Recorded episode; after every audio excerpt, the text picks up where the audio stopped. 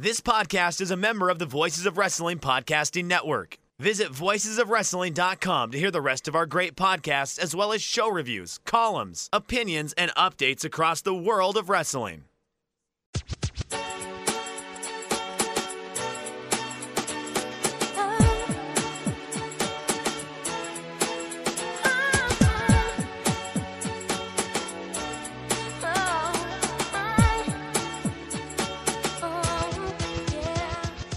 This is Everything Elite presented by MyBookie, the world's best podcast devoted exclusively to all elite wrestling and the elite extended universe. I'm Aaron. I'm joined. Oh man, now I don't remember what the uh where what the status is of this long uh this long story of who gets introduced second. I don't know. I think I did Nate several times in a row. So I'm joined by uh, he's got an M on his hat for Mike. It's Mike Spears. What's up, Mike? Yes, and then the uh, green and orange hat with an M on it. The M stands for Mike. It also stands for University of Miami. Hey, y'all, it's your old pal Aaron Mike Spears. I exist just as much as I did last week. Take it as you will. You know, I'm doing all right. I've kind of, you, you know, we're about to enter November, a very chill month where nothing big is going to happen across all lane space landscapes of our lives. So, you know, I, I'm doing all right. You know, I'm I, am I'm, I'm hanging in there. Had a tropical storm roll through the compound this this morning, and I, and me being the big dumb idiot I am, and a Florida man decided to go to the grocery store right when the tropical storm was passing through. So you know, I'm keeping on, and I evidently I had decent luck. No uh, down trees, and I'm here in one piece. How are you doing, Big Cat? I'm good. Uh, I mean, you know, yeah, I'm good. Uh, we had a long argument before the show about whether I actually have free time or don't have any free time. So I'm in this real existential place right now of trying to figure out uh, how much free time I actually have. Important stuff. We're also joined uh, by Nate, aka Epitasis. What's up, Nate? What's up, Aaron? What's up, Mike? It's me, Nate, third member of the podcast, here to talk about some all elite wrestling. It's the uh, Upstart wrestling promotion founded by the elite and Tony Khan. Um, just wanted to give you a, an origin story here for what we're going to talk about on the show. 96 episodes in, good idea to do. You know, Would, someone might be a first time listener. I was not saying that sarcastically. Yeah. Would you call AEW a startup? Um, yes. well, I, really, I said upstart, right? You did. You upstart did. is is now upstart and startup mean the same thing, basically but they're opposite configurations. They are. They are. Put that in your pipe and smoke it. I just I hate when people are like when people refer to AEW as a startup. It's just like very annoying to me. It's not like okay. Well, call out Tony and Cody and Trevor uh, just by name. No need to shy away from it. I'm saying you don't know not, you're talking about. This isn't an app. It's not app elite wrestling. That's, that's not what that's, startup means. That's my joke of the week. app elite wrestling. yeah, we'd gone a few weeks without an Aaron Bentley joke of the week, and I think we were better for it. uh, if you want more of uh, my thoughts on startups, you can head over to at everything AEW I'm at Aaron like the car. Nate is at Epitasis. Mike is at Fuji Heya. Big boost in the follow. Not a big boost, but I got a little boost in followers for the uh for the Jericho tweet for exposing our good friend Chris Irvine. You did personally because uh, the pod account certainly had a had a good boost. It blew up. Uh, it did not uh, go so well for me. I probably got I don't know ten hmm. followers out of it, like a hundred followers to the pod account. Hey, got you past six fifty. That's good for you yeah, I was happy about that. I've been hovering, so I was I was I was happy for that Let to me, happen. I want to. Uh, what inspired you to to look up? Because obviously, you know, there are little from time to time people go searching on the open secrets to see who's making what kind of political donations. These are uh, relatively common posts that go viral on Twitter. Uh, but these were Chris Jericho's first ever political donations, I believe. What inspired you to go and do a new search here uh, this week? All right, I'm trying to remember because I Get was back in the mindscape. Well, no, I, I was in the Everything Elite Patreon Discord. Eh, oh, okay, it's all coming back to me now. So, okay, here we go. You're gonna, you guys are gonna get the origin story of this tweet right now. The, an oral history of that tweet. Huge. So, yeah. So Jericho posted an "I voted" selfie, right? And that led to some discussion in the Patreon about whether he had ever voted before. Uh, I think I suggested I'd be surprised if he'd ever voted before. And someone, I apologize, but someone said uh, he probably never voted uh, until Trump came around. And I don't know, that just ticked off something in my brain of like, I wonder if he donated any money to Trump. And uh, yeah, so I went over, uh, checked out our good friends uh, at Open Secrets, and typed in Chris Irvine, and yeah, just it popped right up there, three thousand bucks from Jericho to uh, the the the Trump fundraiser, the actual Trump fundraiser, and uh, all in October of 2020 for some reason. Yeah, I'm sure. I feel like maybe even I had previously looked because when he had Donald Trump Jr. on the show, I feel like people looked up whether he had made any donations because that's kind of what you do uh, on Twitter a lot of the time. Uh, so very funny that it's only here in October where you know that money is going to make a huge difference. Uh, but what do you have? Uh, you know, I, I, well, what I want to do is I do want to, uh, in the context of our show, and speaking officially for the show, I do want to censure you and you know officially reprimand you for this heinous invasion of privacy. Uh, those are his private affairs, uh, and I just it's not right to uh, you know talk about things that are in the public record and explicitly supposed to be in the public record. Yeah, I, I, think this is a good time for me to apologize to uh, Chris Irvine, aka Chris Jericho, for putting his uh, very private, confidential business uh, out on the internet. But I mean, in my defense, read the tweet; it's right there. I just love when people get excited about politics for the first time in their lives, even at the age of 48 or whatever.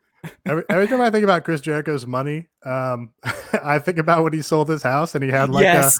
a, a moving sale and he had like the he sold bas- boxers. A, a, basket of his underwear for like 50 cents or whatever. And it's like, wow, Chris Jericho really wanted every last penny to go to Donald Trump. and it's something that like just with like the timing of everything, like how much do we think that like he got real sauce one night and having his first like thing of political action, he shot a cool grand over to uh, Donald Trump. Woke up the next morning and was like left on the, the screen on his phone, hung over. I was like, I didn't realize if I did this or not. Uh, I should probably just do it again just in case.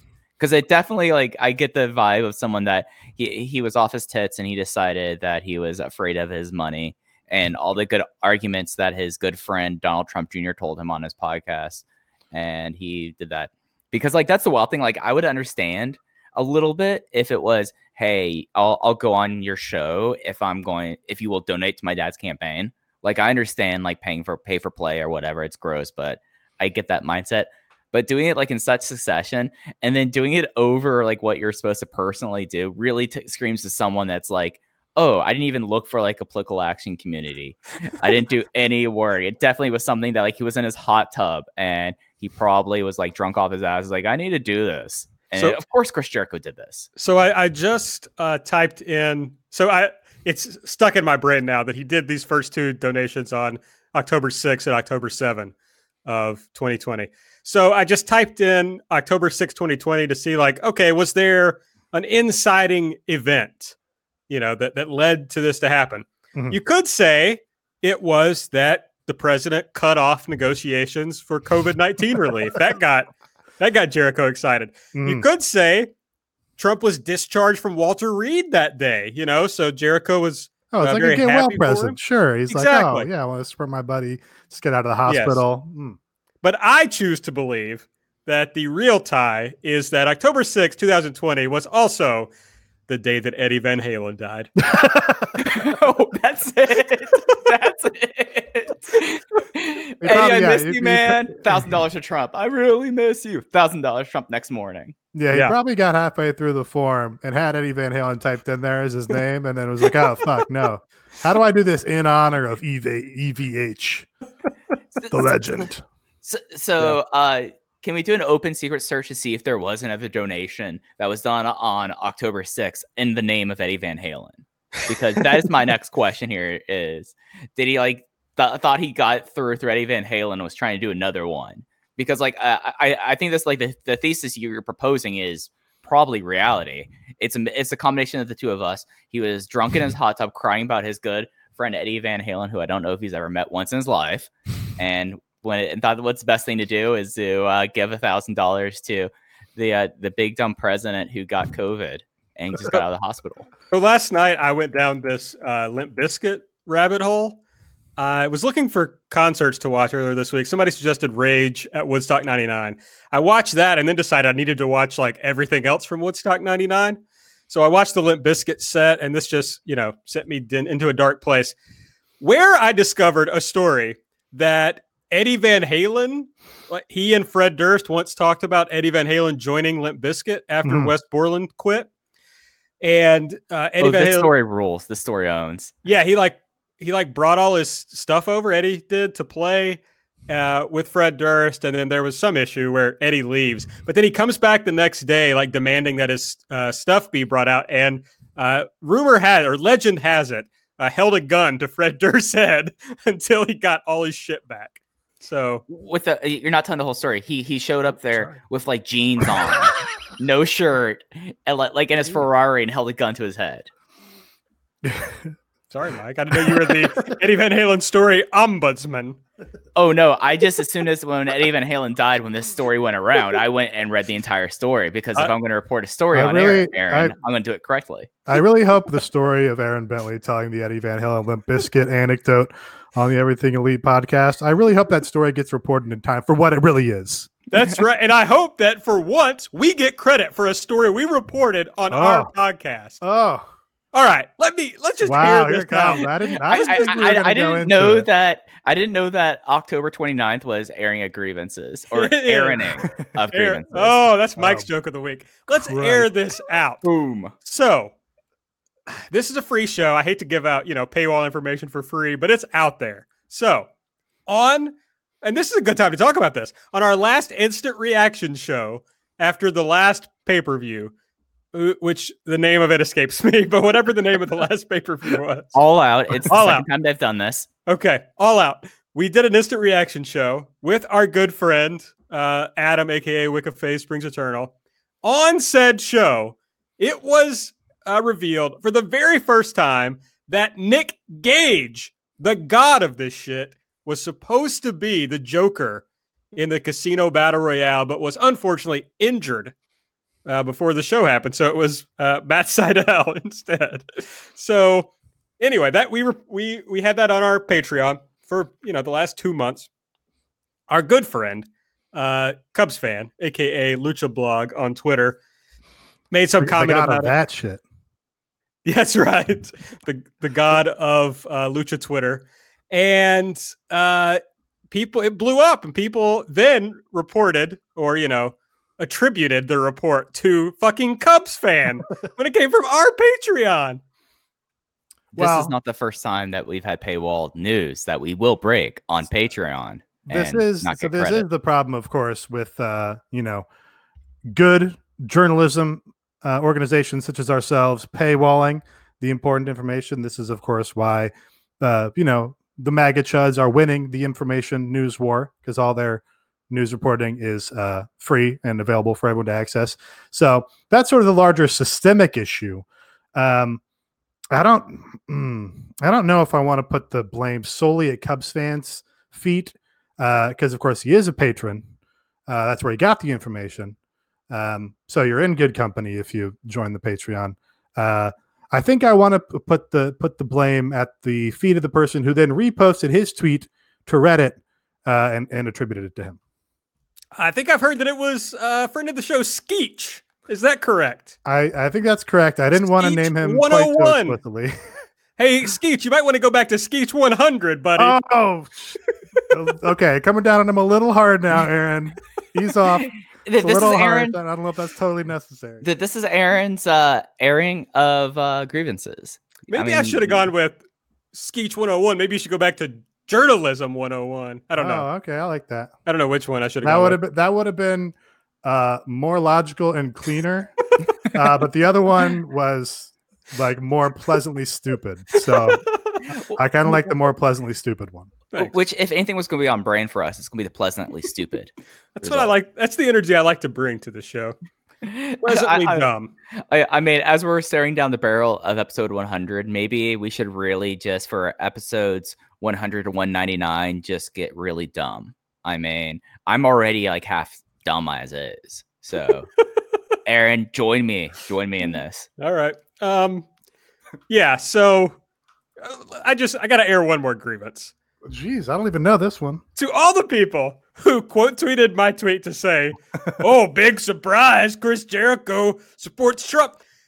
Yeah, fucking no. I just thought it was funny. Also, it is a big surprise because it was the first uh, political donations he'd ever made in his 48 year life.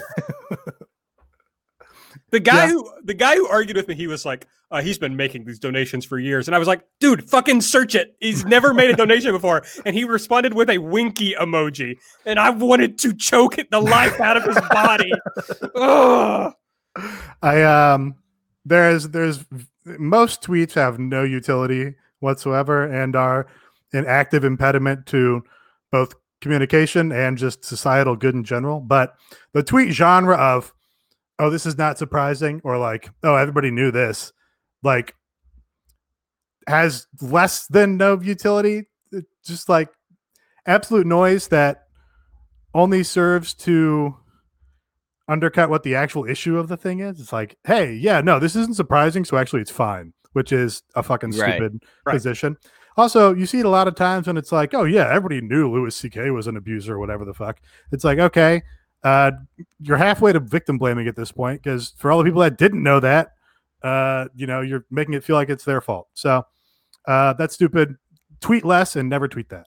It's just funny because half the people were like, "Oh, are you surprised?" And the other half of people were like, "Well, I'm out on Chris Jericho." Then it's like, well, Right. some people were surprised. So It, it, it- it's like the same thing about like people highlighting when someone brought up Black Lives Matter and he did All Lives Matter. Like it's something that I mean, get it all out on the table. There's you're not entirely clear of where people truly stand.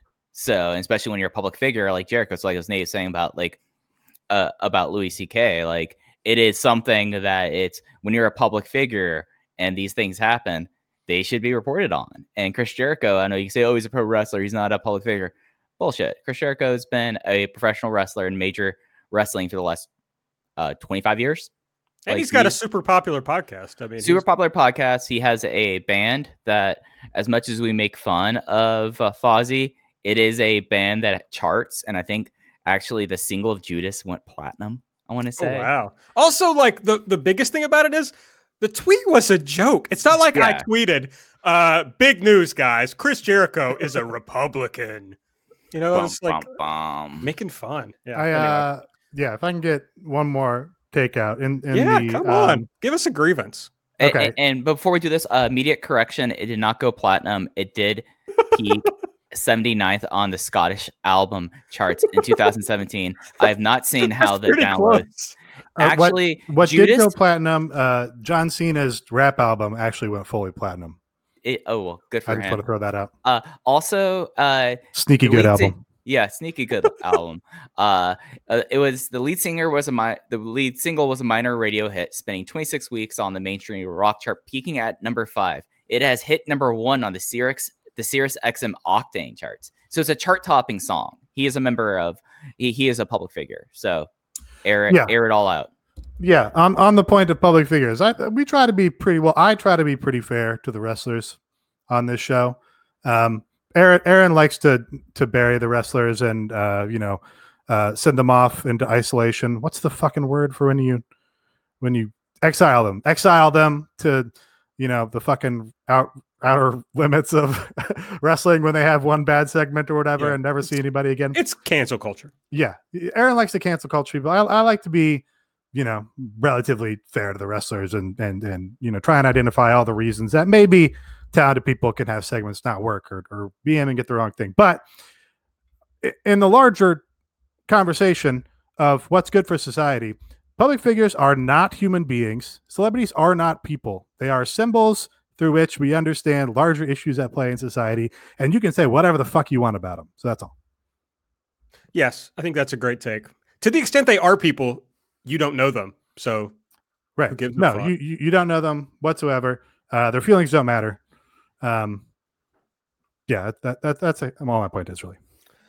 Okay. Uh yeah, obviously you should subscribe to this podcast. I think that's clear. Make sure you get this as soon as it pops into your uh your podcast feed. Give us a five-star rating and a review on the Apple Podcast app. Tell your friends about the show and make sure you subscribe if you want uh one scoop every, I don't know, three to four months uh at patreon.com slash everything elite. Okay. Uh I also want to tell you about our friends at MyBookie. Uh, there's no shortage of games going on right now, as everybody knows. There's also uh, UFC cards. There's prop bets on the presidential election. Not sure if you can bet on which AEW wrestler will contribute to Donald Trump next. Uh, but all the major sports are there, even if some of the big playoffs are ending. Also, all the little sports are there, as Mike always tells us about every week. So make sure you go over to my bookie, sign up. When you do, use the promo code ELITE, E L I T E, to claim a deposit match dollar for dollar, all the way up to a thousand bucks. It's designed to give you a little help and a head start on your winning season. So use the promo code ELITE. Mike, I had a big weekend. Oh, you did. my bookie because they were they were dropping these lightning deals.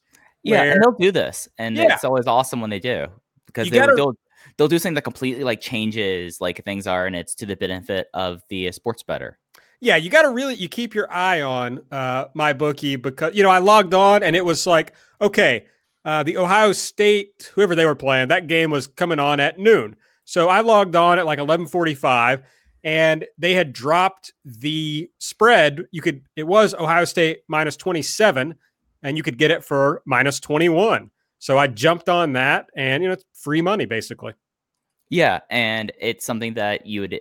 There was one of the ones that they did last week as well that I was able to take advantage on. I think it was a actually an NFL score. It was an NFL score that I was able to hop on to. And, It was the it was the Jets game.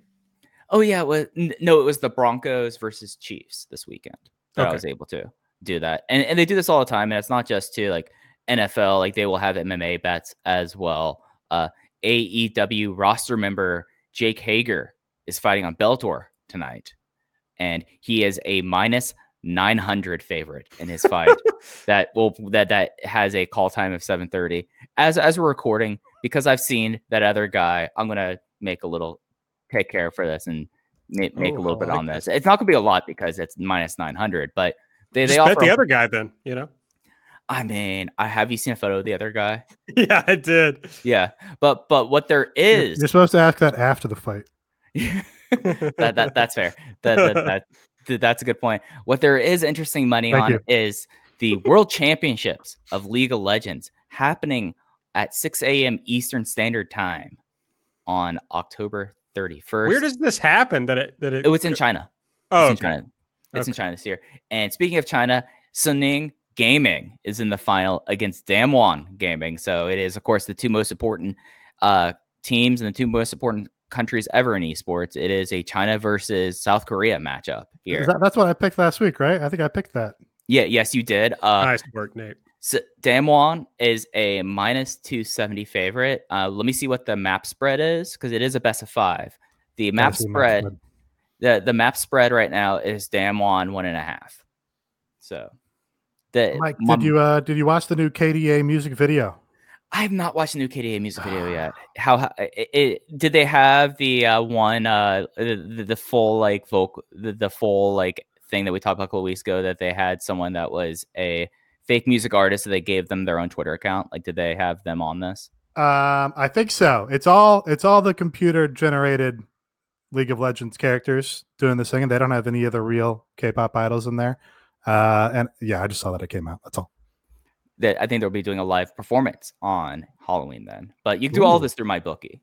Yeah, just want to remind everyone, my bookie, sign up, use the promo code ELITE to claim a deposit match, dollar for dollar, all the way up to a thousand bucks. Uh, yeah, promo code ELITE exclusively at my bookie. Okay, it's time to get into. Uh, you know, this is a show exclusively devoted to all elite wrestling, as I think we've proven on this episode.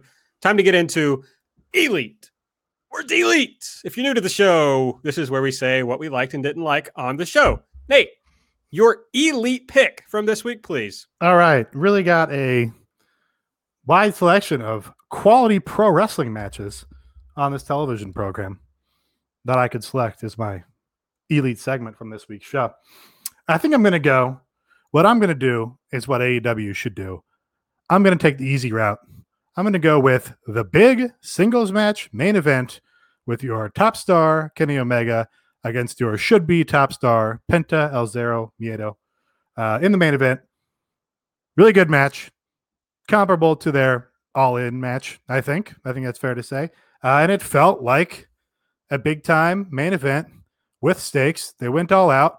It was a spot befitting a blowaway singles match instead of doing a, you know, 25 minute tag match in the first segment of the show and doing all your high octane PWG kickouts right as the show begins. They instead did that in the main event spot, which makes sense because it's the main event. Uh, and yeah, it was really good. Uh, I, Omega, I think, in you know coming back to this heel character, uh, has you know basically turned it on. Basically found himself, or you know maybe it's just that he found the character that we're all a little more comfortable with or a little more familiar with. But the nice touch of coming out with the AAA Mega Championship and rubbing it in Penta and Phoenix's faces was great. And uh, yeah, the match delivered big time. And uh, the thing that really I took away from this match was how strong uh, Penta was in this position. And he's someone that, I mean, he often gets overshadowed by his brother Phoenix for obvious reasons. Phoenix is one of the 10 best wrestlers in the world. And they were able to, like, Penta was able to be so creative with some of the stuff he was doing in this match that with the week to week story now was that he was, Kenny just completely uh, was on a different galaxy than uh, Sonny Kiss last week. This week, he actually kind of met his match somewhat, and Penta was able to play uh, into it in such a cool way. Like the way that he got out of the first one winged angel tease, I felt like that was really cool. Going for the arm snapper, and then before that, doing uh, the, the Kenny was like propped up on the top ropes as if he was going to try to to go for like a standing moonsault press or uh, the position that Will Ospreay gets people into for the really bad looking kick but he swept out his legs and immediately jumped on top rope and did a, the Perro Aguayo stomp, which really owned too, and just was like a really great main event. And it's something that the in-ring wrestling on this show, for the most part, was incredibly solid. And I felt like that the two semifinal matches in the tournament were better than anything they had on TV last week. Yeah, all the all the patrons, all the, the listeners on Twitter, basically everybody was saying like, elite the wrestling on this show. The wrestling was good.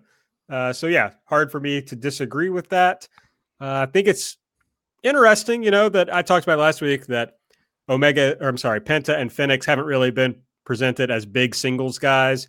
Uh, but maybe it's just I don't know if it's our built-in like knowledge, interest, but Penta felt like a big enough guy to be in this spot here. Like it felt good, and uh, yeah, it was good. I liked it. But going to cut in here, do some uh, live reporting on the Jake Ooh. Hager fight, which is currently occurring. Boop, boop, boop, uh, uh, wore wore the same inner circle shirt to the ring or to the octagon that he did in his previous fight. Also has a big AEW logo right across his dick and crotch. So that's that's pretty exciting, I think. That's excellent. I mean, wait to see if there. You have to let us know if there is a Hager effect that happens. Oh, I, if you if you hear me scream from the from a distance away from the microphone, that means he need uh, Mr. Brandon Calton in the nuts uh, two or three times. there we go. There we go. All right, Mike, your elite pick of the week. Saying on the note that the wrestling was good, my elite pick of this week, and it's someone that often I malign his singles matches, but he was up against my the the, the favorite wrestler, my favorite wrestler right now who is wrestling in AEW actively, and that is Wardlow versus Hangman Page. This was exactly the kind of singles match that I like out of Hangman Page. I felt like this was easily his best singles match since the Pac series last year.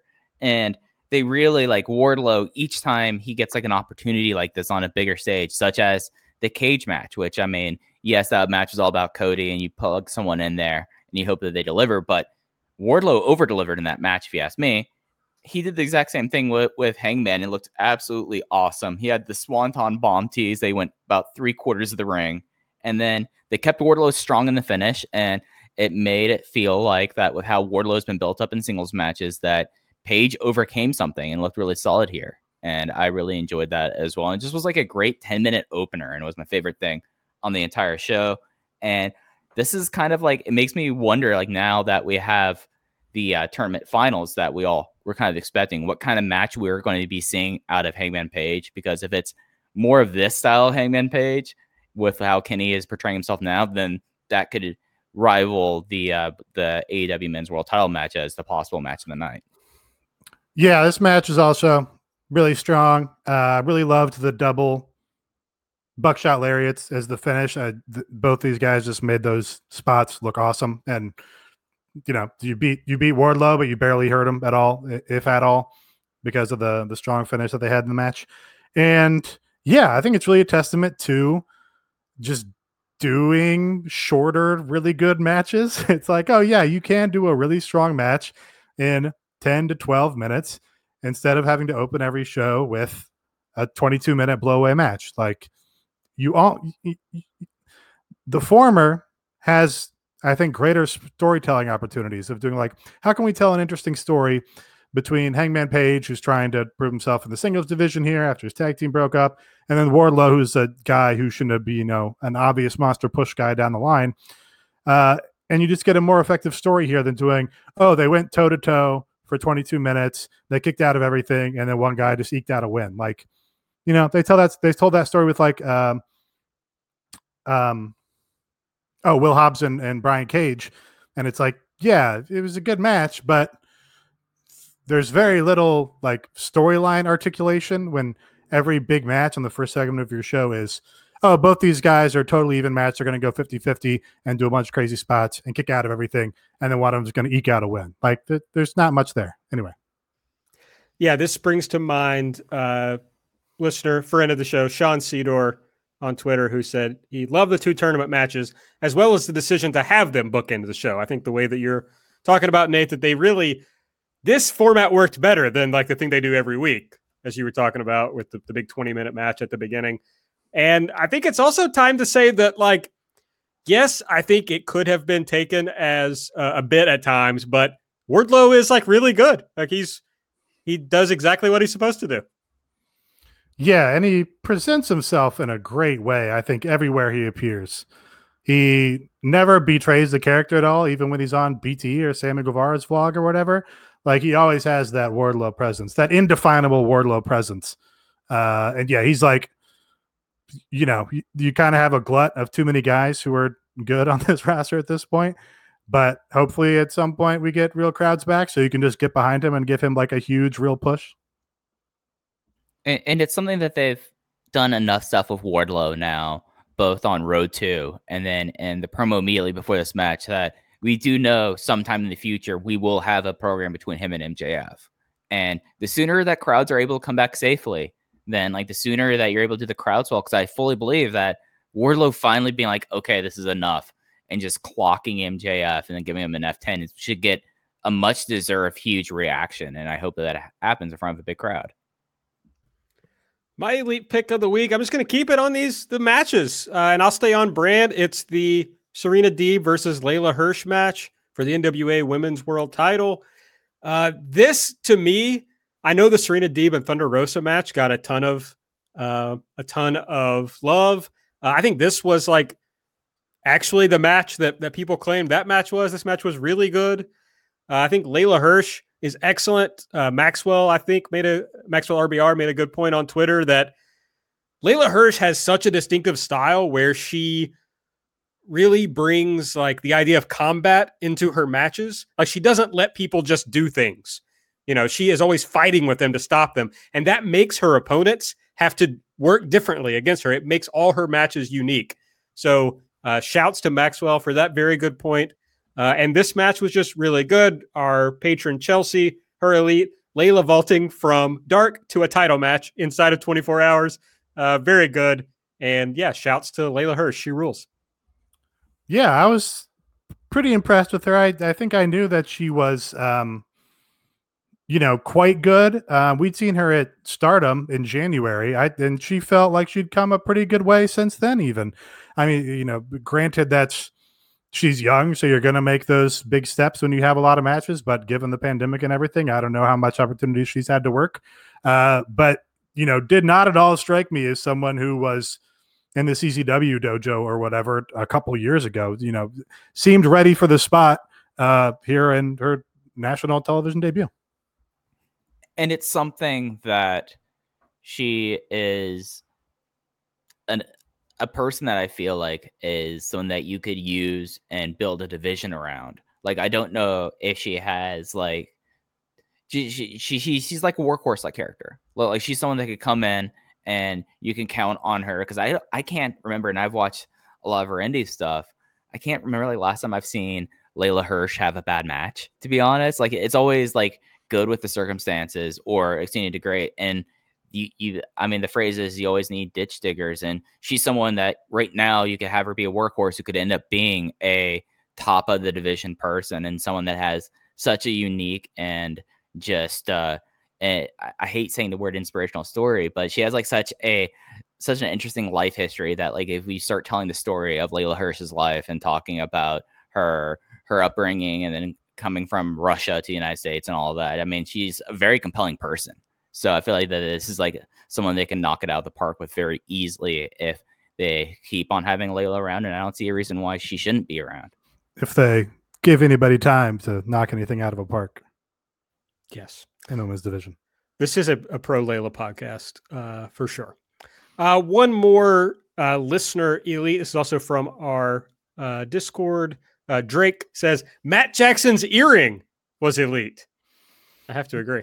Yeah, if you want to uh, went deep on Matt Jackson's earring on the Patreon, discussing because uh, of course they had the big reveal of it on being the elite and the backstory. We actually got the origin story of Matt Jackson's earring.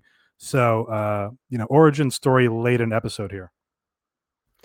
Now, Nick Jackson's uh, hairline, I worry about a little more. And as you know, as guys, a lot of our identity is wrapped up in our hair in our hairlines, uh, how it feels getting a fresh cut, how we style it before we go out, which we don't really do anymore. Uh, but then we start seeing the first signs of hair loss. It's panic time. But now there is Keeps, the simple and easy way to keep your hair. Uh, most guys, two out of three, experience some form of male pattern baldness by the time they're 35. Uh, the best way to prevent hair loss is to do something about it while you still have hair left. So, Keeps is a thing that you can do at home uh, you don't have to go to the doctor's office. You visit a doctor online. The medication is delivered to your home. Uh, they make it easy. They deliver the medication every three months. So you don't have to go to the pharmacy or the doctor, which is all good. And remember that prevention is what's key. Uh, the treatments typically take between four to six months to see results. So you do it before you start losing your hair. The sooner you start using Keeps, the more hair you'll keep. Uh, they have more five star reviews than any of their competitors. More than 100,000 men Trust Keeps for their hair loss prevention medication. The treatments start at just $10 a month, and you can get your first month free with uh, the promo code ELITE. That's keeps.com slash elite, K E E P S dot com slash elite. I know that uh, sometimes I look in the mirror and think, I should have started on this uh, before now. Uh, maybe maybe the old hairline is too far gone. Uh, but maybe we'll try it out, see what happens. Keeps.com slash elite. All right, let's get into the deletes this week. A weird show, I think, where very weird. All the wrestling was good, everything else not so good. Uh, Nate, what was your your least favorite thing from this week? So, really, I think got my pick of two segments here. Um, what was odd about them and odd about the construction of the show is the two segments were back to back, which they don't typically do because we've heard that the ethos for the company is they want to stay with in ring action as much as possible because that keeps viewers' attention. But we had two talk segments on this show, and I'm going to pick or two extended, prolonged talk segments on this show. I'm going to pick, uh, I guess, the less bad of the two, which is the Young Bucks and FTR segment. Young Bucks sitting down with Excalibur, FTR sitting down with Tully Blanchard. And I think I appreciate what they were trying to do. I think they were trying to clean up the story a bit, give us an explanation as to where the Young Bucks are at, their motivations, how we got to this point with FTR. Um, you know, the Young Bucks were kind of caught between this thing where they were trying to, you know, bring their edge back by super kicking people all the time and being dicks and all this stuff. And that story has been told at length on BTE. Uh, but then they're cast as the baby faces in this story because FTR are just like out, you know, kind of outsiders to the company coming in here and laid out Nick Matt Jackson last week and took out his ankle. Uh, but I I just don't think they accomplished what they meant to accomplish. Um, Matt Jackson, I think, had a lot to say. I think Matt's an, kind of an underrated talking guy. Um, but we just didn't get, I think, the clear explanation of how we're supposed to reconcile all those things, which is kind of, you know, maybe it's an undoable task. Like maybe they just got this feud to this point and this story to this point. And there's no way that you can just sort of retcon it or fix it with a single promo segment. But uh, pretty much FTR didn't bring anything to the table. Uh, and they were just like, oh, yeah, we don't even want to be here. You're here with your friend. Uh, actually, we're just going to leave now. Um, so it was long. I don't think it really accomplished anything. Um, not, uh, you know, I don't think not to anyone's surprise with how we feel about this feud in general. Uh, Jake Hager stumbling and getting rocked right now. Um, might Oh, actually really? lose to this can. Jeez, I legitimately took a bet like as we were recording that. I might told you to bet the other guy, Mike. Yeah, I, I wish I did now because especially because I can win one dollar and eleven cents on this bet and I'm about to lose it. But he looks, he looks, uh, I'll say he looks insane right now. just like Joseph Rude. Uh, it, it- it's something where I don't even know if there's any promo or any like big segment that we've seen over the last two weeks that can bail out this feud without having just a great pay per view match. Like, I don't think you could sell the, the pay per view based on this match at this point. I don't think that this is a match that, given what they've done and basing this off something that has like three years of beef and not like really doing a good job of really like doing it or doing it in an interesting enough way that people that remember this were like, yeah, no, I want to see what happens now. They haven't utilized the history. And then you have like the sit down promo, FTR, terrible sit down promos. Like, did Tully Blanchard say a single word during this promo other than just like sit there and be like, let's get out of here? I don't think he did. I don't, yeah, not that comes to mind. Certainly nothing that made an impact. Right. So you have that, and and then you you also have the stipulation that they just added on to try to like do a little bit of intrigue since Cody lost his. Now people are like, okay, now we have the idea that the viewer be like, well, Cody risked uh, said he would not challenge again, and he lost, and he has not challenged again. So now we have the thing with the Bucks now having that stipulation, and I don't think that I I think that the uh, the build is so poison at this point that they're just trying to see what would stick and kind of turn around consensus on it. And there's only one way to turn it around, and that is to kind of be like, yep, this is the match, and then go out there and have a absolute match of the year style match. Like that's the only way to rebuild a feud is actually in ring.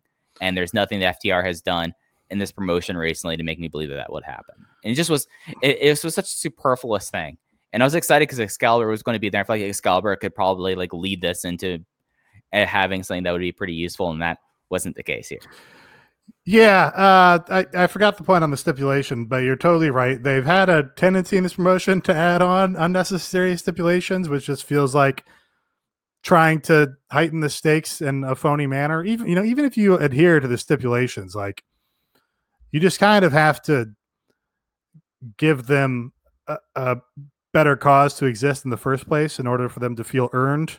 You know, a lot like the uh, Will Hobbs and uh, Brian Cage match. It just doesn't feel earned. It feels like tacked on, like, oh, we can just add this and now it means more. But it doesn't really mean that. It doesn't really work that way. But I will say, at least the Bucks have challenged for the titles before. So it's like, okay, we've tried and failed. Right. Yeah. This is like their third title shot. Yeah. So at least there's that, but they didn't they didn't make any hay of that. Like they could have leaned on that and and made it a larger part of their promo. Right. The story hasn't been, oh, we came into this kind of like the Kenny story. The story hasn't been, oh, we came into this promotion as like we thought they were we were this big deal and we've never been able to get it done. And you know, that's actually like a babyface story that they just decided not to tell. And the weirdest thing for me about this was that I, I agree with you that Nick or that Matt rather is underrated as a talker, but I don't think he was very good in this segment. He really was like stumbling over himself. And it was like, okay, this was taped and you had like all week, you know, to look at this or redo it. And uh, they didn't. So I'm not sure. It just, they got no, no points across that, that made any sense to me. Um, and then uh, our friend Dax, who I just hate Dax. Uh, he posts on Twitter, nobody will give us the time. So I'll say it here. This is the biggest tag match of this generation. Okay. That's one way of taking it, Mr. Bald FTR. I would. I swear to God, I thought you were doing a listener elite or delete. And I'm like, we have a listener named Dax. and you said, I hate him. And I'm like, dude, that's I don't think we want to be calling our listeners and telling them we hate them and yeah, shit. I, I, I, was about to mark time and be like, all right, I'm editing this out right here. No, I love our listeners. I do not love I was like, FTR. I was like, oh, no. not, I guess uh, that is a bad take. I agree, man. But I weird. I was fucking adrift there for a minute. hey, has Jake Hager really set you off? Like uh, rock so, hard, uh, Jake Hager's Matt fighting has put you off that much? Jake Hager does have the advantage right now. He's got this other guy trapped against the cage and is throwing some knees toward his his torso and not his uh, genitalia. But he, he is for sure losing this fight at this point, so he's got to do something in the final two minutes. They got to right. give Hager the the uh, the decision here.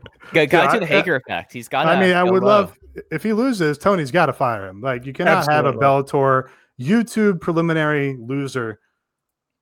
Uh, he get low blow. He's a low blow. yes, he got low blow. Oh, he Seriously. Low blow. He, he, he punched him. The guy was the guy was keeled over, had like kind of kind of raised his torso from the position where he was trapped, and then Hager had his right arm free, started raining one, two. Oh, chew.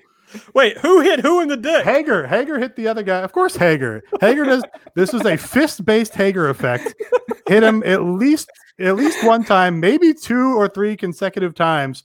Just direct shots to the aforementioned genitalia. Uh, see, that was foreshadowed when I brought it up earlier. Uh, and now they're restarting. Here we go. Unbelievable. This is like what a brand. Okay, it's, they don't have to fire him now, but they do have to start. They have to bring back the Hager effect and throw more low blows. I sure. mean, that's kind of the only thing that you can do. Wow, what a what a life we are in. You know, I mean, eh, he's the new Mike, age. You're uh, so right. what a time to age, be alive. What a time to be alive. The new age Keith Hackney, right there. Uh, I don't know. Do either of y'all know who Keith Hackney is? Not at all. Uh, Keith Hackney was an a karate fighter, and I think it was UFC two. Who I, I only know one karate fighter.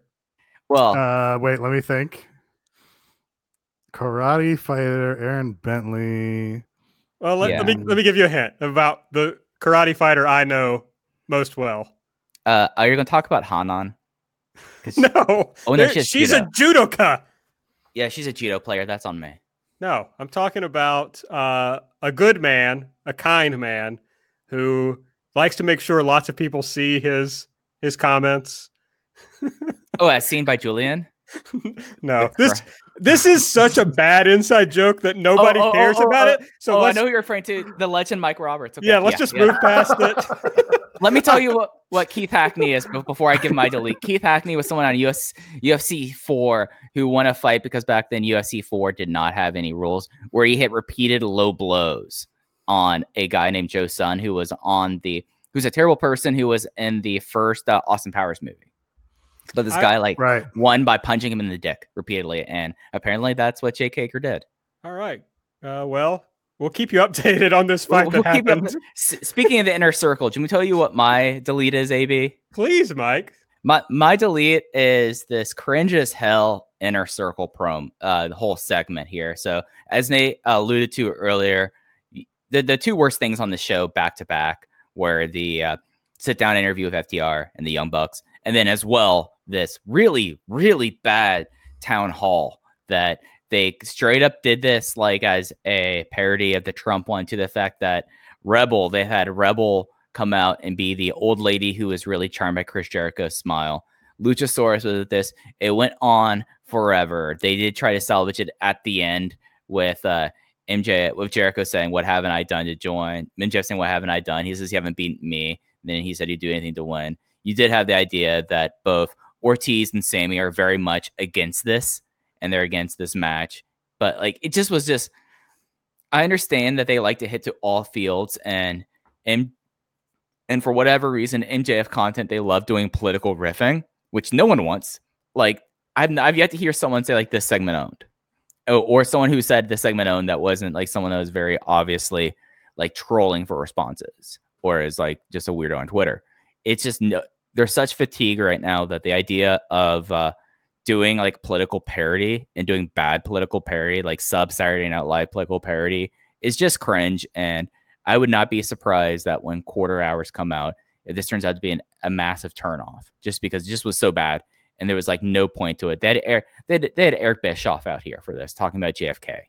Like, what what was the point of this? Like, absolute waste of time. That if you take these thirty minutes out of the show, you have a really great ninety minute wrestling program that was all about wrestling and building up matches. But like these two segments were just absolute dog shit. Yeah. So this was not good. It was very long. It was longer than the other one, even.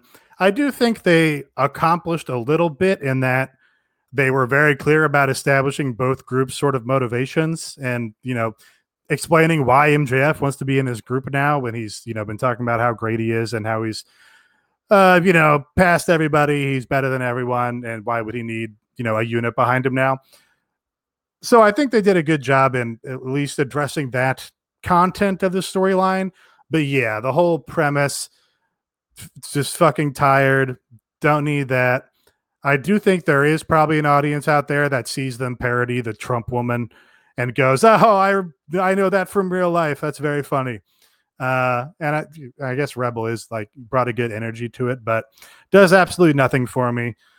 On the BT recaps, talk at length about how the Luchasaurus humor just does nothing for me whatsoever. Um, Jake Hager won, which is a bullshit finish, a bullshit result. He was fucking out. Yeah, baby, stool. my check cashed. My hey, congratulations, Mike. I won a dollar eleven. Split decision. He was he was on his stool, bleeding, doctored, fixing his face, while the other guy was taking a victory lap around the ring. Ridiculous yeah. result, but I guess that's what you get in uh, MMA. You know, MMA. Yeah, uh, but yeah, the humor didn't land for me. MJF just seems like he's made to do WWE skits, and I don't want to see WWE skits. I want to see Moxley and Kingston promos, dueling promos. I want to see just other. I want to see stories. If you had people talking on the mic, I want to see stories advance another way than prolonged comedic skits. Uh, this is all very contrary to what I said last week, but last week was surreal enough and weird enough and closer to the like Orange Cassidy best friends brand of, you know, absurdist wrestling that it's a different thing, I think, than this, which is just like bad sketch comedy. Yeah, the whole thing was like, I mean, unfortunately, when we judge wrestling, we almost have to uh, judge it with like WWE is like has a light that shines on whatever take you are giving, right? Like just because it has uh, monopolized the field for for so long, and the idea was essentially this is something that WWE like might have swung at but would have missed miserably, like they would have not gotten the point. And instead, the town hall thing just felt like it was ripped off right off of WWE TV. I mean, it was exactly what we don't want to see in what is supposed to be the alternative to WWE. And, I would say that it you wouldn't see this in WWE because WWE would not do something like that was happening two weeks ago. Like this really felt like a Saturday Night Live. Yeah, you're right. No, uh, WWE would be referencing something from like eight years ago, probably. Uh, they, yeah. they would probably reference the fly that Mike Pence had on his head next month. Chris Jericho says he wants to uh, put the inner circle in a lock box. Yes. Oh, perfect. Yes. Yeah. Yeah. Yeah. No, like definitely we'd be doing like lockbox jokes or having like a bad per a bad Will Ferrell impersonation of George W. Bush. Yeah, it was not good. I, I, this just seems like this is what Jericho wants to do, and it's like, just go back to WWE then, man. Yeah, yeah, he definitely uh, wants to do it and wanted to uh, sit in the role of Trump there. Interesting. Interesting. Chris Irvine from Odessa, Florida. I think somebody also accused me of doxing Chris Jericho. Oh, no. That was the one that like made me crack up. And like th- he talks openly about his real name in his books. Like the uh, the the other one was somebody who said, "Oh, I think this is doctor." Did you see that one? No. That might have been that might have been when Bix quote tweeted you, or uh, Brandon Howard Thurston also did a post about the one other donation under the name of Chris Jericho. But somebody was in there was like, "Oh, I think these are doctored actually." Yes, I definitely doctored it. Uh, yeah, and I'm going to make sure that Chris Jericho, just like friend of the show, Dinesh D'Souza, uh, goes to prison for uh, for fake um, donations. Also, I want to say to people, yes, I know that the federal contribution limit is twenty eight hundred dollars, and that Chris Jericho gave three thousand dollars. But there is a difference between the general election donation and the primary election donation. And if you donate over 2800 but less than 5600, they will simply apply part over 2800 to the other election. There were like 100 people in my things like, "Oh, uh Chris Jericho is going to jail for this." like, okay. Uh my delete, I'm just going to hop right on the back of listener at Atlas Reed Lad 33 who said, hate Shida being a solid long term champion with zero storytelling or build behind her matches. I think uh, they've always kind of not done a great job, but this is perhaps the worst job they've done with having a challenger for Shida for the pay per view. They had this like very natural story. Nyla was the the number one contender. Also, Shida beat Nyla for the title, right? Am I making that up? So yeah, she should beat her at double or nothing less than six months ago. Right. So there's like a story which they haven't referenced at all in the build to this match. You know, they one week left.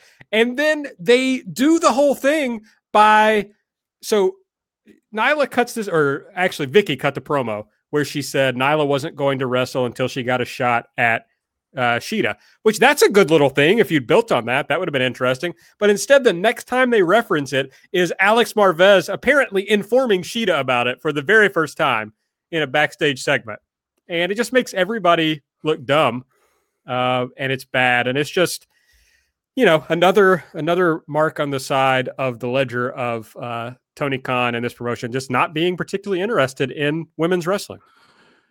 Yeah, I think it kind of stinks because I think I think Nyla wins, and that kind of is like, oh, you didn't bother to do a build here whatsoever. You know, we just had a pretty good build to Shida winning the belt from Nyla, uh, and then had a you know a, a great babyface moment with her winning that title. You know, she didn't have a ton to do in the interim. She had a little back and forth thing with Thunder Rosa, which was uh, a good stopgap measure, but didn't really have any weight behind it because there's no you know, you're not building anybody in your own company that way. And then, yeah, just like no build for this. The only way this makes sense is the only thing that Nyla has done in the interim is she was like, oh, I lost. Everybody has a manager. I need a manager. Now she has a manager. Logic would dictate the that the manager plays a role here and how this rematch, because it's just a rematch, develops. So Vickie's to cheat and win the title for Nyla. That's all I can conclude. They literally in this time frame, you know, Shida has basically been the pandemic champion for AEW. They literally did not elevate one single woman over that, that is, time frame. And it's like like Penelope appeared on the show, and it's like, where why isn't Penelope on this show more regularly? Like Yeah. they did this whole thing with Anna Jay, and then it's like she's an afterthought. Yeah. And I'm just not not good time management. Instead, they want to do these 25 minute matches in the opening segment. It's like, no, make it a 14 minute match. You can plug two women's promos in the in there and another match, and your show will be better for it. it it's just something that you just you like look at this and I don't know how anyone could have any confidence. So like you're reverting back to Nyla most likely when there was like a pretty obvious thing. It's like, oh, Nyla refocused, got a manager, and should have like tore through people to build up to this rematch. Like this is a very obvious thing to book, and they just it's such an afterthought that it's like not even worth us like putting a lot of thought into it because apparently most of the company isn't. So why should we at this point? Like it's just it's so dumb at this point how bad it is about this. All right, well, we can move from there right into the ratings for this week. AEW up slightly from 753 to 781,000, up to 12th in the demo, and up to a 0.32 for their, their best uh, demo number in quite some time. NXT makes a big jump 875,000, 21st in the demo, a 0.25 in the demo. That's a jump for them from 0.16, uh, but still quite a bit behind AEW's demo number. Yeah, and it's something that I think there's a lot of things to play here in what happened this week. I think that AEW's little jump, I would probably say immediately, is because people who would watch live sports over this, there's no live sports right now, or at least on Wednesdays, there was no World Series over. So it made it kept them number two in uh, in non news. And interestingly enough, they were up 25% in people 18 to 34 and about 19% in women 18 to 49. And everything else was basically flat. So there's two things I think I wonder that's at play. Are these all people that would normally watch the World Series, watch live sports turning over?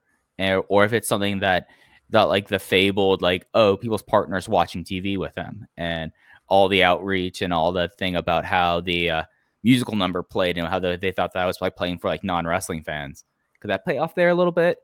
like, like I feel like that there's something that'll be interesting to see how those two demographics change next week. Uh, NXT, they build up the show, they loaded the show up, and they had their longest overrun since January.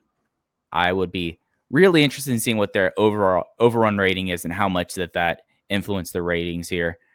And it's something that I don't see much change in AEW next week. I feel like I point that they're so heavily in this this plateau that it's going to be this way for a long time. And I think NXT, I have no belief to believe that NXT is going to come any closer to this. I mean, do you, do either of y'all think that this is actually like the start of anything for NXT or just like a dead cat bounce? Uh, seems like they did a big gimmick and loaded it up with matches, and they uh, also benefited, as you were mentioning, from no sports. Uh, there wasn't really a big news thing going on last night, uh, so a lot of the old. I mean, this is all old people, right? A lot of old people tuned in. Right. Yeah. Because we don't have the because it was the first time that they have been in the top 50 since uh, September. Yeah, so I guess we don't know for sure, but it reads to me because their demo. I mean, obviously they did better in the demo, so some young people tuned in for this. Uh, sure. But that that big overall viewership number just reads as people who would probably otherwise be watching Fox News for the night, and they uh, flipped over to NXT. That's at least my read of it. I just think it's uh, you know, not really fair for WWE to exploit the Halloween Havoc branding. I think that is uh, historically um, the property of of WCW, whose heir apparent is obviously AEW, and, WWE should relinquish it. I couldn't agree more. Okay, let's run down uh, the stuff on the show we haven't talked about yet. The show opened with Dasha with MJF and Wardlow. She's trying to ask Wardlow about his match with Adam Page, but MJF interrupts. He says if Wardlow wins the title, MJF will become AEW champion because Wardlow is under contract to him. Sammy comes out. Uh, they get at each other. Sammy says, Tonight, I'm going to make sure you never join the inner circle. And MJF says, uh, Hey, I had a note for you on your promos. Don't very, very good burn here from MJF. Uh, he accuses Sammy of looking like he sells Adderall to middle schoolers. And then uh, Sammy doesn't respond for a minute. As MJF is like, you know, why aren't you talking? And he's like, I'm thinking about all the things I'm going to do about it. This was actually a better segment than I have portrayed it as. I don't know. The fucking Adderall the middle schoolers line just felt like, oh, yeah, he overrode a little insult. It's good. Got to get that in there. Yeah. That's MJF, baby. I know. That's what he does. I know. Uh, Sammy was the standout in this segment. Well, I don't know. Wardlow was pretty good too. But here's my thing. Wardlow's facial expression was great. Going, really? Are you gonna take this title from me? Yeah, I, I mean, this? yeah. There were there were two stars in this segment, and neither one of them were MJF. I guess they're setting. You know, this is just like a weird thing because obviously he doesn't get close to the title because he loses this match to Adam Page. But I guess we're just continuing to drop little seeds that are gonna bloom one day into a, a Wardlow MJF feud.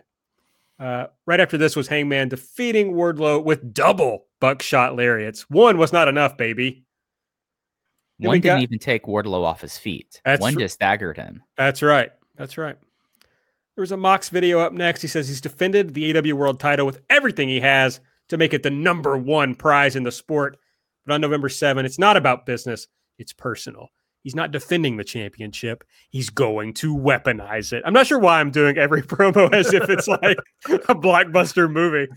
Uh, he says there's no room for this Eddie Kingston in AEW because AEW is for the greatest athletes in the world.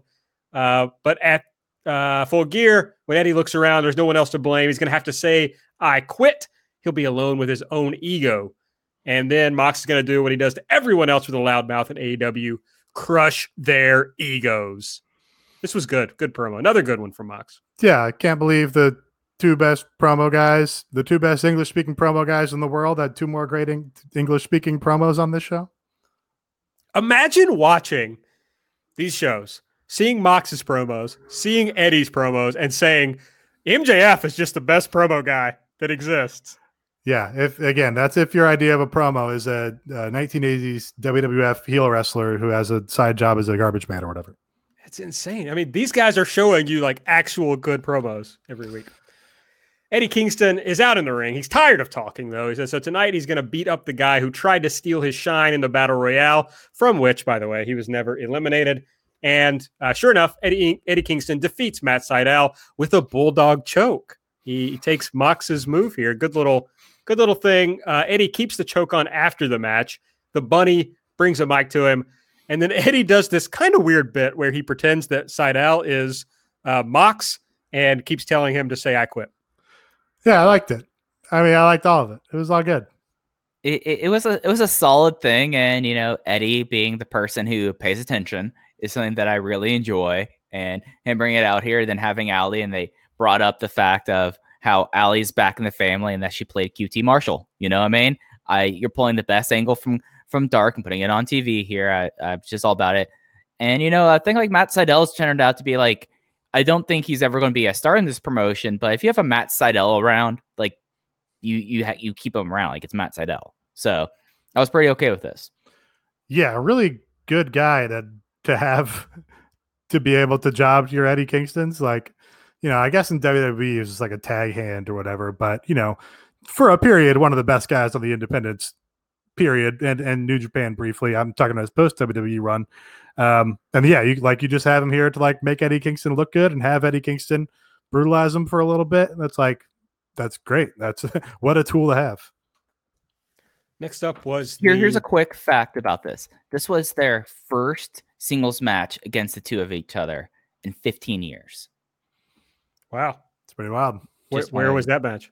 IWA Mid South, NWA No Limits, Point of Impact 2 from the Muscatine National Guard Armory in Muscatine, Iowa on uh, October 28th, uh, 2005. Wow, I- IWA versus NWA show. Huge. Wow. Next was the uh, the Bucks FTR segment, then the Inner Circle Town Hall. We got a video from Taz saying the clock is ticking for Will Hobbs to make a decision. Uh, then the TNT title match. Cody defeated Orange Cassidy with the Crossroads after John Silver pump kicked Cassidy. Uh, after the match, we see Darby looking on, and then uh, Billy hit 10 with a Fameasser. Yeah, this uh this was a good good match. This was a solid match. Uh, I think the lumberjack match is a is a, down, I of it? downgraded it. I downgraded it in that moment. Um, the lumberjack match is a useful stipulation for something like this, which is like a holdover match to advance these stories a little bit and get a lot of people on camera, and you know, kind of advance the story with uh you know orange and the dark order where the dark order keeps going after cody and orange is like no i'm a babyface. I'm not going to let you do that. So that you know it just gives you a lot of room to have people play off each other. So you know effective use of that i thought. Darby is like fully in sting in the rafters status at this point like even the way they're shooting him like they're not just up on him you know they had lance archer out there which again great way to just like remind people hey lance archer exists he's here in the crowd uh, but for Darby, they shoot him, you know, from far away while he's way up there in the seats. So that's good for his character, I think.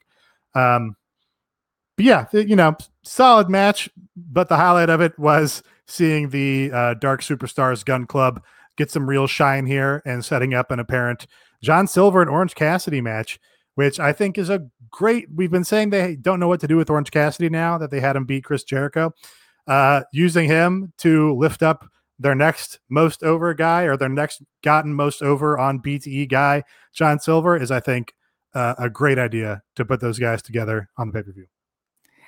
And it's something that like John Silver now is at a point where he kind of pulls your focus at such a level that's like, all right, you, you got to do something with Johnny Hungy. Like, like this is the time to do it. And I, I the whole gun club thing, I think it's hilarious because basically Austin and Colten Gunn are basically human uh, Labrador retrievers. And the, the fact that they like that they have like a further role just amuses me greatly. Like, like, like I'm ready for five and ten and Colt Cabana versus the Gun Club. Let's do it. I don't know why I enjoy seeing Austin Gunn, but I really do. Right. He comes Yeah, up and I just kind of smile and I'm like, there he goes. and, and Billy's with him, and like they seem to have like a nice father son relationship. And then the other brothers around there to annoy Ricky Starks. It's a great time. I don't know about you guys, but I often found myself with like a frat boy friend that I could never understand why I liked him or like what was good about him. Yeah. But I just liked having him around, and Austin Gunn is that guy. Yeah, for sure. I totally know what you mean. I think John Silver is also that guy, but John, John Silver is like a little more uh, agitated and a little more bizarre. Whereas yeah, yeah, Au- he's Austin much Gunn, weirder. yeah, Austin Gunn's a little closer to your normie bro, but just still has a likable energy. He does. Uh, I'm going to do my one complaint about this match, which is, of course, uh, a. I know it's a babyface versus babyface match, but a babyface gets cheated out of the win, and there's no, there's nothing. Now Orange Yeah. Cassidy just moves on into this John Silver feud, and you know he's gotten basically cheated out of this uh, TNT title. Uh, you know, so it's just that's annoying to me. Uh, Alex Marvez with the best friends. Miro and Kip show up, and they have presents for them for Halloween. A, a very real. Um, Gift uh, giving what's holiday. Yeah, holiday where you give gifts. Uh, of which Uh, Trent said. Trent said, "Yeah, yeah. you don't get presents for this holiday." Great, Yes. one of the best single lines on the show, by the way. That was good, and of course, uh, you know they brawled. Well, get get or no Kent. Fuck. Trent had another good line here, and I've forgotten what it was. They he said, uh, "Oh, it was just they say trick or treat." And he says, "Neither." He's just not participating. He's like, "Yeah, they just have the right tone to make to make anything and work in this promotion." It's just a great thing that like that that they understand. Just let Trent be weird. Let Trent be Trent. He's he's going to say things like this and he'll crack people up. He's just a great non sequitur guy. All right, let me see if this works here better than it did in the Discord. I do think that Chuck Taylor should uh, leave the best friends and join the gun club so that he can be the fourth gun. Fourth gun. Get it? I got it. AB obviously. Maybe didn't. that's fine. Okay. Um, is this? uh No, I've got no fucking clue what it is. Okay. Don't worry about it. Just the bet. It, it's you know. A Sorry, pun, buddy. Kind of. I would have It's loved to fine. have sold it for you, but I just didn't get it. It's fine. Mike Uh, participated. He did. Thank you. I, Mike. I, I throw it up.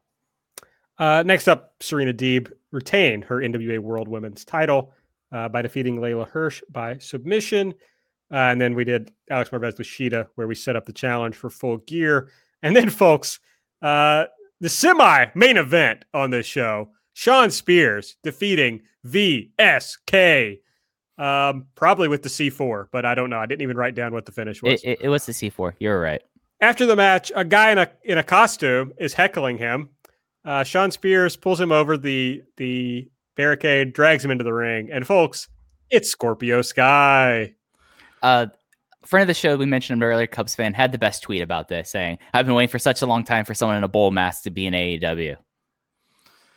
That was my I, uh, takeaway from I, this. I like. I like. I think I like this. Um, I, you can always rely on somebody in a giant mascot costume being unveiled as someone to to attack someone uh, else. It's a pretty reliable segment. Um, uh, and just m- most of my thoughts about this were, oh, thank God, if they're going to do a feud between these guys, at least they put it on television for one week instead of it being strictly on AEW Dark or the one episode of Late Night Dynamite. It's like, oh, like Jesus, they gave him they gave him the four minutes necessary for this to feel like a real feud. Uh, also reminded me of the video game Bully by Rockstar. Anybody play Bully? yeah, I did. I did. Good game, great soundtrack. And then the real main event that we discussed already, Kenny Omega defeated Pentagon with the one winged angel. Um, if you enjoy the show, and I know you do, I mean, this has been a great show. I know you're having a good time. Head over patreon.com slash everything elite. Uh, it's almost the first of the month. November is going to be a huge month on the Patreon. It is the one year anniversary of our Patreon. So we'll be doing it big. Uh, this week, we had a little game put together by our old pal, Mike Spears, uh, where we put together some uh, very funny cards, uh, including, you know, free agents, people who aren't involved in AEW. And I know a lot of our listeners really enjoyed it. Yeah, and in our Discord, we've had people post their cards themselves. I I am the game master. I could take something that's been overly done, like wrestling drafts, and then add aspects to it to make it its own kind of fulfilling game. And I was fully prepared that this would be like one of our off rail shows that I devise something, and then 20 minutes in, we start riffing about uh, I don't know, uh, 311, 311 or something. Mm. And instead, it was like a really fun show, and we we all put like a lot of thought in these cards. And you know, I'm thinking of new games in the future for us to play because it seems that everyone loves playing games with us. So it was a good time. the game master is hard at work devising new schemes. new um, schemes. Yeah. also, we put it. You can vote on our cards. Uh, please go vote because uh, Nate is beating me right now, and I don't like that. So, I, I, am I winning overall? Yes, you are. You are. Yeah, I, I, I had a feeling. I, am in third place because people do not respect the greatness known as Mean Girls International. I'm in second place probably because I booked what Killer Kelly in three matches. Three matches. oh my god! Yeah, I, I, didn't see a problem with that at the time. No, You're like, yeah, no, that's, that's, great. Uh, yeah. I I build these games for y'all to find a loophole and exploit, and I should have said you cannot have a one night tournament on these cards. In yeah. a match in international waters, where, Aaron. where were you, game master? Well, I didn't need I didn't need any loopholes to exploit. Mine's a straight ahead card, which was reasonably accomplishable. So there. Well, go listen. Uh, here's some big stuff coming up this month. We're gonna do uh, well, we'll do our full gear retrospective. We always like to go back a year and look at the the, the previous show and do a preview of full gear. We're gonna do a full gear instant reaction and for our anniversary, we'll be doing the full gear instant reaction, our episode of Light, and our main show, uh, this free show that week, will all be live for our patrons. So uh, sign up this month. $5 will get you all those shows live and uh, we record on uh, Wednesdays at six thirty. So if, if that helps you out, Thursday. Thursdays, oh, Thursdays. We don't record on Wednesdays. The show hasn't happened yet. Thursdays yeah, so. Uh, I I secretly get the results at way ahead of time, and I send them to yeah. Aaron and Nate, and we react to it. Yeah, no. So we'll we'll have that. They'll be posted all about it on our social media. Uh, we also should, should we talk about the next episode? This is AB. Yeah, sure. So, as someone who has spent the uh, quarantine basically going back through the long lost promotion of Dragon Gate USA, I am coming on to this is next next month in November to do. This is Jon Moxley. I have a lot of gems and I have a lot of wild promos I'm going to be showing AB during this time. Uh, Jon Moxley used to not be this solid of a promo worker. He used to be very, very weird about it. And we're going to do that as well. I'm really stoked to do that. And we'll have a lot of other stuff. We have a lot of stuff in the hopper coming your way in November on the EE Patreon. Yeah, join us, join our Discord, uh, patreon.com slash everything elite. Okay, next week on Dynamite. We got a big card announced already. Uh, Sammy Guevara and Ortiz versus MJF and Wardlow. Miro versus Trent. Shawn Spears versus Scorpio Sky. Cody and the Glo- and the Gun Club versus uh, the Dark Order in a in a six man tag. Uh, Mox and Kingston will be face to face, and Chris Jericho will be on commentary. And here's what we have for the full full gear card, at least so far. Uh, the men's world title, an I Quit match. Jon Moxley defending against Eddie Kingston. The TNT title, Cody defending against Darby Allin. The tag title match. If the Young Bucks lose, they will never challenge again for the tag titles. FTR defending against the Bucks. The women's world title, Hikaru Shida uh, against Nyla Rose. The finals of the uh, world champion contender, whatever tournament. The Eliminator tournament is what they're calling it. Kenny Omega versus Hangman Page, Jericho versus MJF, the Elite Deletion, Sammy Guevara versus Matt Hardy, and on the buy-in, we're going to have Orange Cassidy versus John Silver. So that's what probably the full card, right? Uh, probably. Yeah, could be one more match. I, I I feel like there'll be another women's match on the buy-in if past Yeah. president means anything. So probably will be like Big Swole versus uh I don't know uh Serena Deeb. Probably. Who knows? They put. Tur- I just put more thought into no, it. yeah, than literally have. no way to know. It Yeah. won't be Tay Conti because they have to be worried for the rest of the division that she'll just uh, kill them, hurt them very badly. Much of a shooter. Yeah, I mean, she she is a black belt judoka and is training Brazilian jiu-jitsu. She probably has had more martial arts training in her life than Jake Hager did today. Or dis- and it's plated as well. Maybe maybe they should start getting her to Bellator. That would work. Um, Yeah, that would be good. All right. Well, hey, follow us on Twitter at Cool. everything AEW. I'm at Aaron Like the Car, Nate Epicist. Subscribe, rate and review, tell your friends, and go to patreon.com slash everything elite. I'm also at Fuji Heya, Aaron. Did I not say that? No. Oh, I'm sorry. I just usually just do my patter. It's uh it's just muscle memory at this point. So I, I Apparently it's not since I got left out listen. there. I'm sorry. Mike is at Fuji Heya. That's F U J I I Heya. Fuji, as in Don Fuji. Heya is a Japanese word for like for room or house. So that's everything Yeah. you need to know, I think, about that. And Nate is done with us here, so let's go.